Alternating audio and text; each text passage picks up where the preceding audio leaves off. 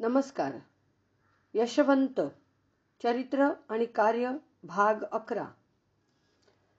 अहमदाबादेस म्हणजे कर्णावती येथे एकोणीसशे एकोणऐंशी मध्ये झालेल्या पूर्णकालिकांच्या वर्गानंतर अशा वर्गांची एक परंपराच सुरू झाली.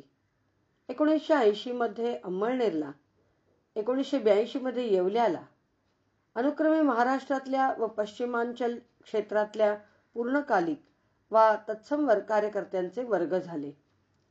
पूर्णकालिकाची मनोरचना व पूर्णकालिकाचा व्यवहार यासारख्या विषयांवरील यशवंतरावांची मांडणी हे पूर्णकालिक कार्यकर्ते नावाच्या संस्थेविषयी या संस्थेतल्या संकेतांविषयी यशवंतराव किती जागरूक असत याचे निदर्शक असे. याच सुमारास देशभरातल्या पूर्णवेळ कार्यकर्त्यांची संख्या शंभराच्या आसपास गेल्यानंतर प्रदीर्घ काळ पूर्णवेळ काम करणाऱ्या कार्यकर्त्यांच्या भवितव्याविषयी काही विचार करायला हवा असा विचार बळावू लागला. संघटनात्मक विस्तार नवनवे विषय हाताळण्याची क्षमता कार्यकर्त्यांच्या सर्व स्तरावरील काम करणाऱ्या टीम्स अशा संघटनात्मक वाटचालीने आता बराच मोठा पल्ला गाठला होता. गोविंदाचार्य लक्ष्मीनारायण भाला महेशचंद्र अशी राष्ट्रीय संघा स्वयंसेवक संघाच्या योजनेतून विद्यार्थी परिषदेच्या संघटनात्मक कामात विवक्षित जबाबदारी पार पाडण्यासाठी आलेली मंडळी सर्वार्थाने परिषदेची झाली होती.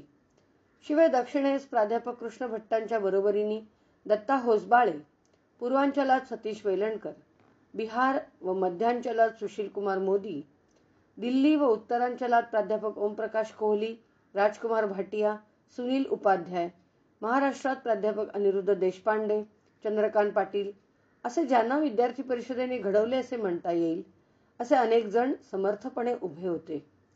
होता होता परिषदेची सदस्य संख्या दोन लाखाहून अधिक झाली तर सुमारे अकराशे गावांमधून परिषदेचे कार्य एक शाखा या स्वरूपात उभे राहिले.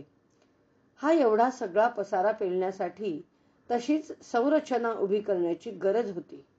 परिषदेचे अखिल भारतीय संघटन मंत्री मदन दास यांनी याच उद्देशाने विद्यार्थी निधी नावाचा एक संचित निधी म्हणजे कॉर्पस उभा करण्याची कल्पना मांडली.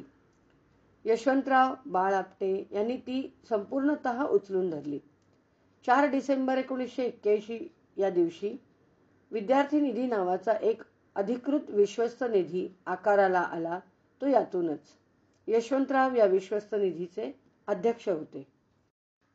ऑगस्ट एकोणीसशे एक्क्याऐंशीमध्ये यशवंतरावांच्या मातो मातोश्री श्रीमती जानकीबाई केळकर यांना देवाज्ञा झाली.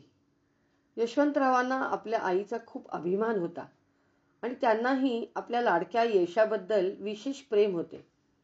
पुण्यात यशवंतराव आपला लहान भाऊ आणि आई यांच्यासह राहत त्यावेळी ते स्वयंपाकात आपल्या आईला सर्व प्रकारची मदत करत.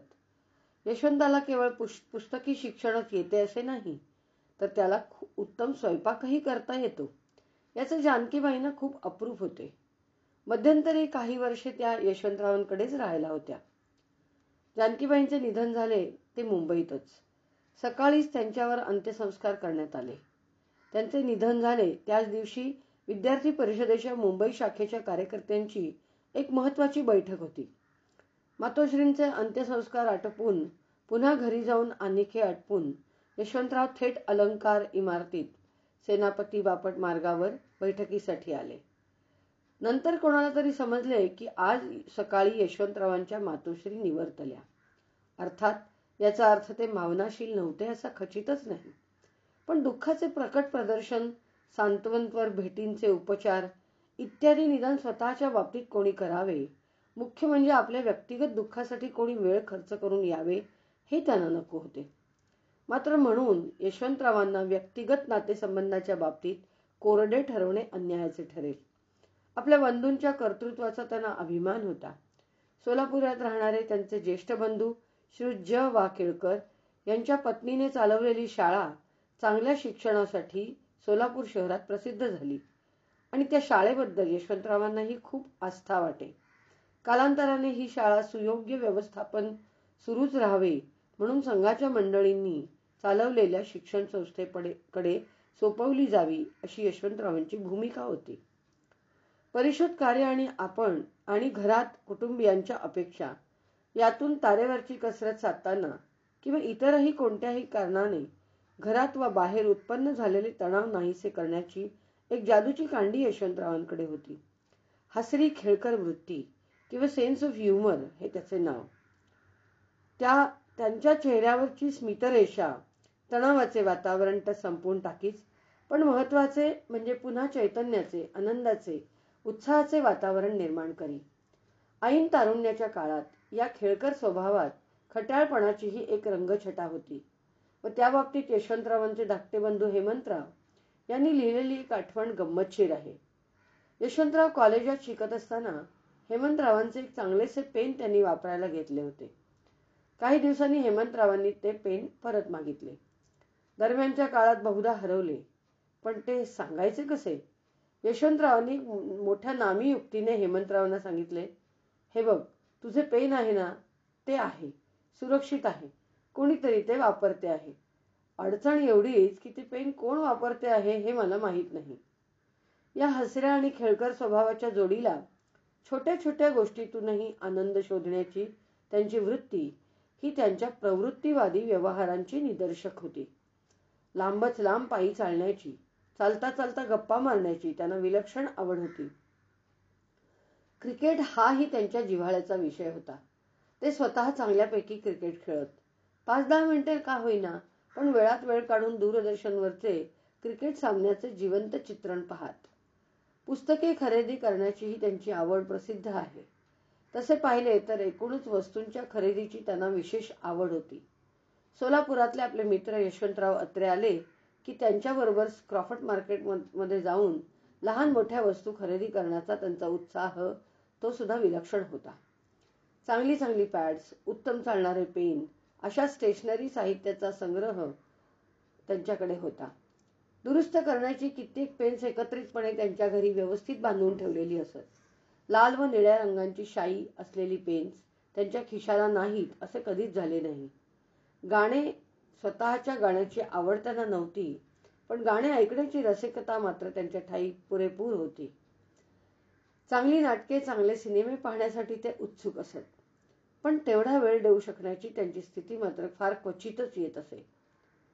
मात्र विद्यार्थी वर्गात ज्याची चर्चा असे त्या सिनेमांची नावे निदान आपल्याला माहिती असावीत असा त्यांचा प्रयत्न असे. देव आणि देवावरची श्रद्धा या विषयांतील त्यांची मते ही देखील त्यांच्या प्रवृत्तीवादी दृष्टिकोनाची आणि मुख्य म्हणजे तत्व आणि व्यवहार यांची योग्य सांगड घालण्याच्या त्यांच्या क्षमतेची निदर्शक होती. पंढरपुरात असताना अगदी लहानपणी त्यांनी देवाच्या दरबाराचे जे चित्र बघितले त्यातून देव वा ईश्वर कल्पनेविषयीची भावुकता संपुष्टात आली.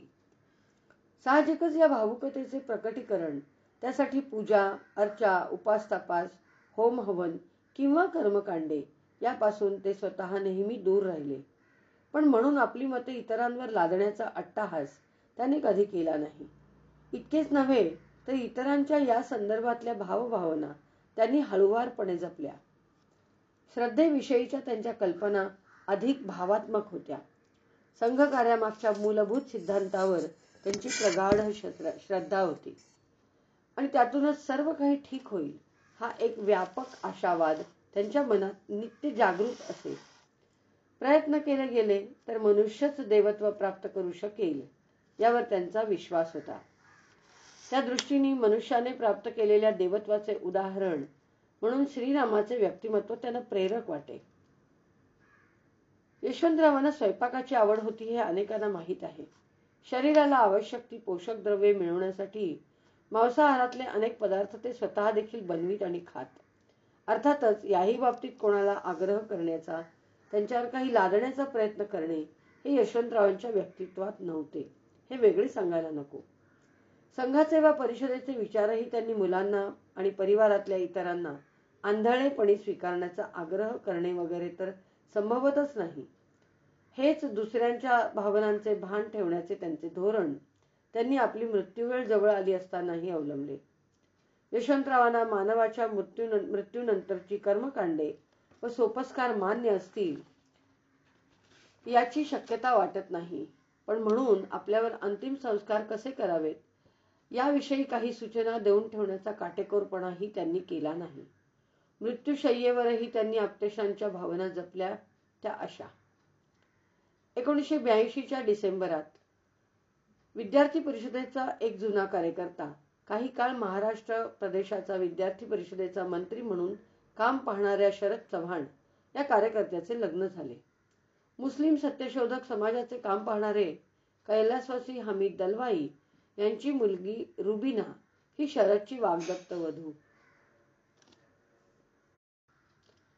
पण दलवाईंच्या घरातून या लग्नाला विरोध होता. अशा वेळी यशवंतराव पुढे झाले.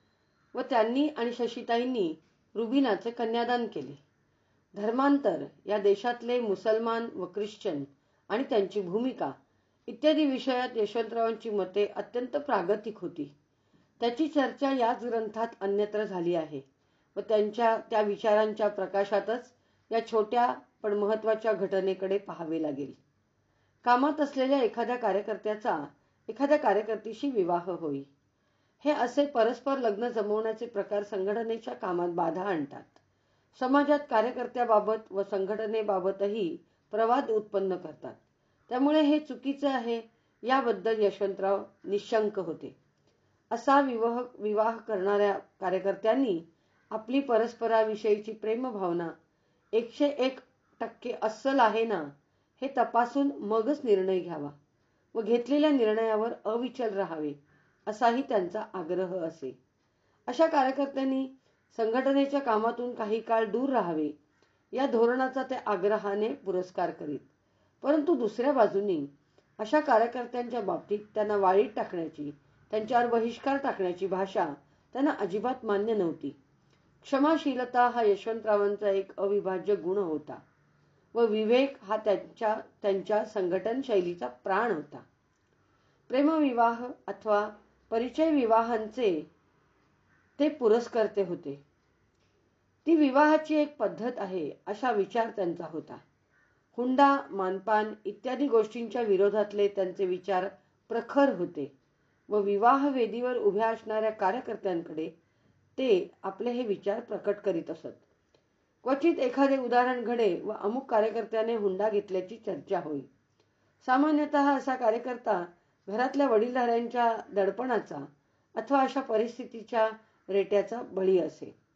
अशा वेळी कार्यकर्त्यातल्या माणसाकडे सहानुभूतीने पाहायचं की त्याच्या तत्वच्युतीबद्दल त्याला कठोर शासन करायचे अशी दुविधा उत्पन्न होई. अशा एकाच्या बाबतीत लग्नाला जावे की न जावे या संभ्रमात पडलेल्यांना यशवंतरावांनी सांगितलं लग्नाला अवश्य जा. सर्व लग कार्यक्रमात कार्यकर्त्यांच्या घरच्यांना आपली मदत लागेल ती करा. आणि कोणताही गाजावाजा न करता केवळ त्या कार्यकर्त्याला आधी नीट पूर्व सूचना देऊन तिथे होणाऱ्या भोजन समारंभात सहभागी होऊ नका. त्यातून कार्यकर्ताही सांभाळला जाईल आणि आपली प्रतिक्रियाही व्यक्त होईल. एकोणीसशे त्र्याऐंशी हे स्वातंत्र्यवीर सावरकरांच्या जन्म शताब्दीचे वर्ष. या निमित्ताने महाराष्ट्र प्रदेश विद्यार्थी परिषदेने योजलेल्या समता ज्योत यात्रेचे कार्यक्रम सर्वदूर गाजले. रत्नागिरीहून निघालेल्या स्वातंत्र्यवीर सावरकर समता ज्योत यात्रेचा सांगता समारंभ अठ्ठावीस मे एकोणीसशे त्र्याऐंशी या दिवशी दादरच्या चैत्यभूमीवर पार पडला. तत्पूर्वी मुंबई शहरात अनेक महत्त्वाच्या वस्त्यांमधून समता ज्योत फिरून आली.